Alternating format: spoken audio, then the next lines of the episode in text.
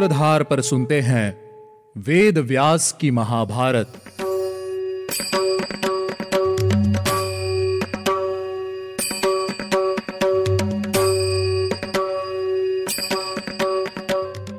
स्वागत है आप सभी का वेद व्यास की महाभारत के 24वें एपिसोड में। मैं आपकी सूत्रधार मान्या शर्मा इस एपिसोड में संभव पर्व की शुरुआत करूँगी। और साथ ही साथ मैं आपको ये भी बताऊँगी कि क्यों देवताओं ने मानव रूप धारण करके पृथ्वी पर अवतार लिया। लेकिन उससे पहले चलिए लेते हैं एक छोटा सा रिकैप पिछले एपिसोड में हमने सुनी भगवान वेद व्यास जी के जन्म की कथा।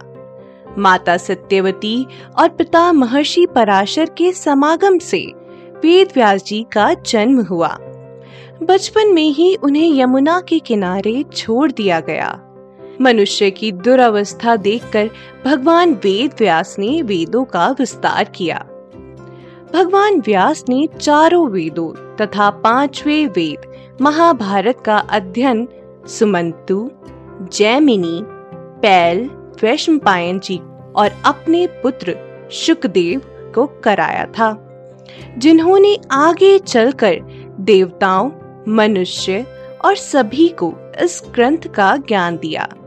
जैसा कि हमने सुना था कि भगवान परशुराम जी ने क्षत्रियो का 21 बार संहार किया था। उसके बाद पृथ्वी पर क्षत्रियो की संख्या शून्य हो गई थी। क्षत्रिय स्त्रियों ने संतान की प्राप्ति के लिए ब्राह्मणों की शरण ली थी। ब्राह्मणों से गर्भ धारण करके क्षत्राणियों ने क्षत्रिय कुल की वृद्धि की और बलशाली पुत्रों और पुत्रियों को जन्म दिया, जिसके बाद क्षत्रिय धर्म पूर्वक पृथ्वी पर शासन करने लगे और धरती पर दोबारा धर्म स्थापित होने लगा। उन्हीं दिनों अदिति के पुत्र कई बार देवताओं से युद्ध में हार चुके थे।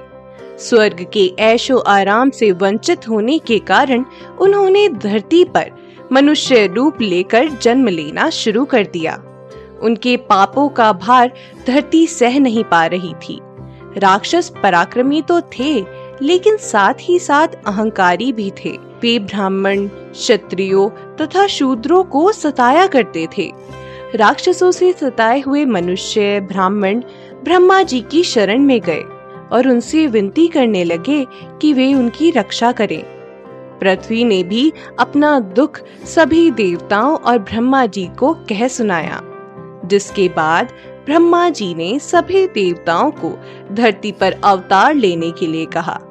सभी देवता विष्णु जी के पास गए, तभी इंद्र ने विष्णु जी से कहा, प्रभु आप पृथ्वी का पालन पोषण करने के लिए अपने अंश से पृथ्वी पर अवतार लें और पृथ्वी का उद्धार करें, जिसके बाद सभी देवताओं के साथ विष्णु जी ने भी पृथ्वी पर अवतार लिया और पृथ्वी का उद्धार करने के लिए असुरों का संहार करना शुरू कर दिया।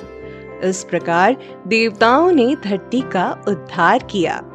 संभव पर्व में महर्षियों और ऋषि कश्यप की संतानों का, देवताओं और असुरों की संतानों का, राजा दुष्यंत और शकुंतला की कथा, भरत की जन्म कथा, शुक्राचार्य द्वारा ययाति को दिए गए शाप और अनेकों विचित्र कहानियों का वर्णन है, जिन्हें आप हमारी ऐप पर सुन सकते हैं। अब मैं शुरुआत करूँगी संभव पर्व की और आपको बताऊँगी कि कैसे भरतवंश और पांडु वंश की शुरुआत हुई और ऊपर बताई गई सभी कहानियों को साथ साथ आपको सुनाती जाऊँगी। जो जानकारी मैं आपको बताने वाली हूँ, ये समझने में थोड़ी सी पेचीदा हो सकती है, लेकिन मैं आपको हर वंश और उस वंश से जुड़ी कथा साथ में सुनाती रहूँगी। तो चलिए शुरू करते हैं। ब्रह्मा जी के छह मानस पुत्र हुए। उन्हीं में से एक थे मरीची। मरीची के पुत्र हुए ऋषि कश्यप, और कश्यप से ही समस्त प्रजाएँ उत्पन्न हुई। ब्रह्मा जी के एक और पुत्र थे, जिनका नाम हुआ दक्ष। प्रजापति दक्ष की तेरह कन्याएँ थी। उन्हीं में से एक थी अदिति। अदिति के बारह पुत्र हुए। दक्ष की दूसरी पुत्री थी दिति, जिनके पुत्र हिरण्यकश्यप हुए। हिरण्यकश्यप के पाँच पुत्र हुए। उन्हीं में से एक थे प्रहलाद। अदिति से विवस्वान, यानी के सूर्य की भी उत्पत्ति हुई। सूर्य से मनु मनु से ईला ईला से पुरुर्वा पुरुर्वा से आयु आयु से नहुष, और राजा नहुष के पुत्र हुए ययाति। ययाति वीर और पराक्रमी सम्राट हुए। ययाति की दो पत्नियाँ हुई। पहली, शुक्राचार्य जी की पुत्री देवयानी और दूसरी, वर्ष परवा की पुत्री शर्मिष्ठा। यह जानकारी सुनते हुए जन्मी जय ने वैशंपायन जी से पूछा, ऋषिवर, ययाति ने शुक्राचार्य की पुत्री देवयानी को पत्नी रूप में कैसे प्राप्त किया? कृपया ये कथा विस्तार से सुनाइए। वैशंपायन जी ने कहा जन्मेजय राजा ययाति देवराज इंद्र के समान तेजस्वी थे। शुक्राचार्य की पुत्री, देवयानी और ययाति का मिलन कैसे हुआ, ये मैं तुम्हें बताता हूँ। एक समय की बात है, देवताओं और असुरों में भीषण युद्ध हुआ। युद्ध में विजय पाने के लिए देवताओं ने अंगीरा मुनि के पुत्र बृहस्पति जी को अपना पुरोहित बना लिया और असुरों ने शुक्राचार्य जी को अपना पुरोहित बना लिया। उस युद्ध में मरने वाले असुरों को शुक्राचार्य जी ने अपनी संजीवनी विद्या के बल से दोबारा जीवित कर दिया। लेकिन बृहस्पति जी को उस विद्या का ज्ञान नहीं था। इस समस्या का समाधान करने के लिए सभी देवताओं ने बृहस्पति जी के पुत्र कच्छ को शुक्राचार्य जी की आराधना करके संजीवनी विद्या सीखने जाने के लिए तैयार कर दिया। कच्छ ने बहुत अच्छा कहकर हामी भर दी और शुक्राचार्य जी के पास वह विद्या अर्जित करने के लिए पहुँच गए। वहाँ जाने के बाद कच्छ ने शुक्राचार्य जी से कहा, भगवान, मैं बृहस्पति ऋषि का पुत्र कच्छ हूँ। कृपया करके आप मुझे अपने शिष्य के रूप में ग्रहण करें। मैं आपके पास रहकर एक हज़ार वर्षो तक ब्रह्मचर्य का पालन करूँगा। शुक्राचार्य ने कच्छ की विनती स्वीकार की और उन्हें अपना शिष्य बना लिया। कच्छ शुक्राचार्य और उनकी पुत्री देवयानी की दिन रात आराधना करने लगे। वे देवयानी को खुश रखने के लिए हर संभव प्रयास करते थे।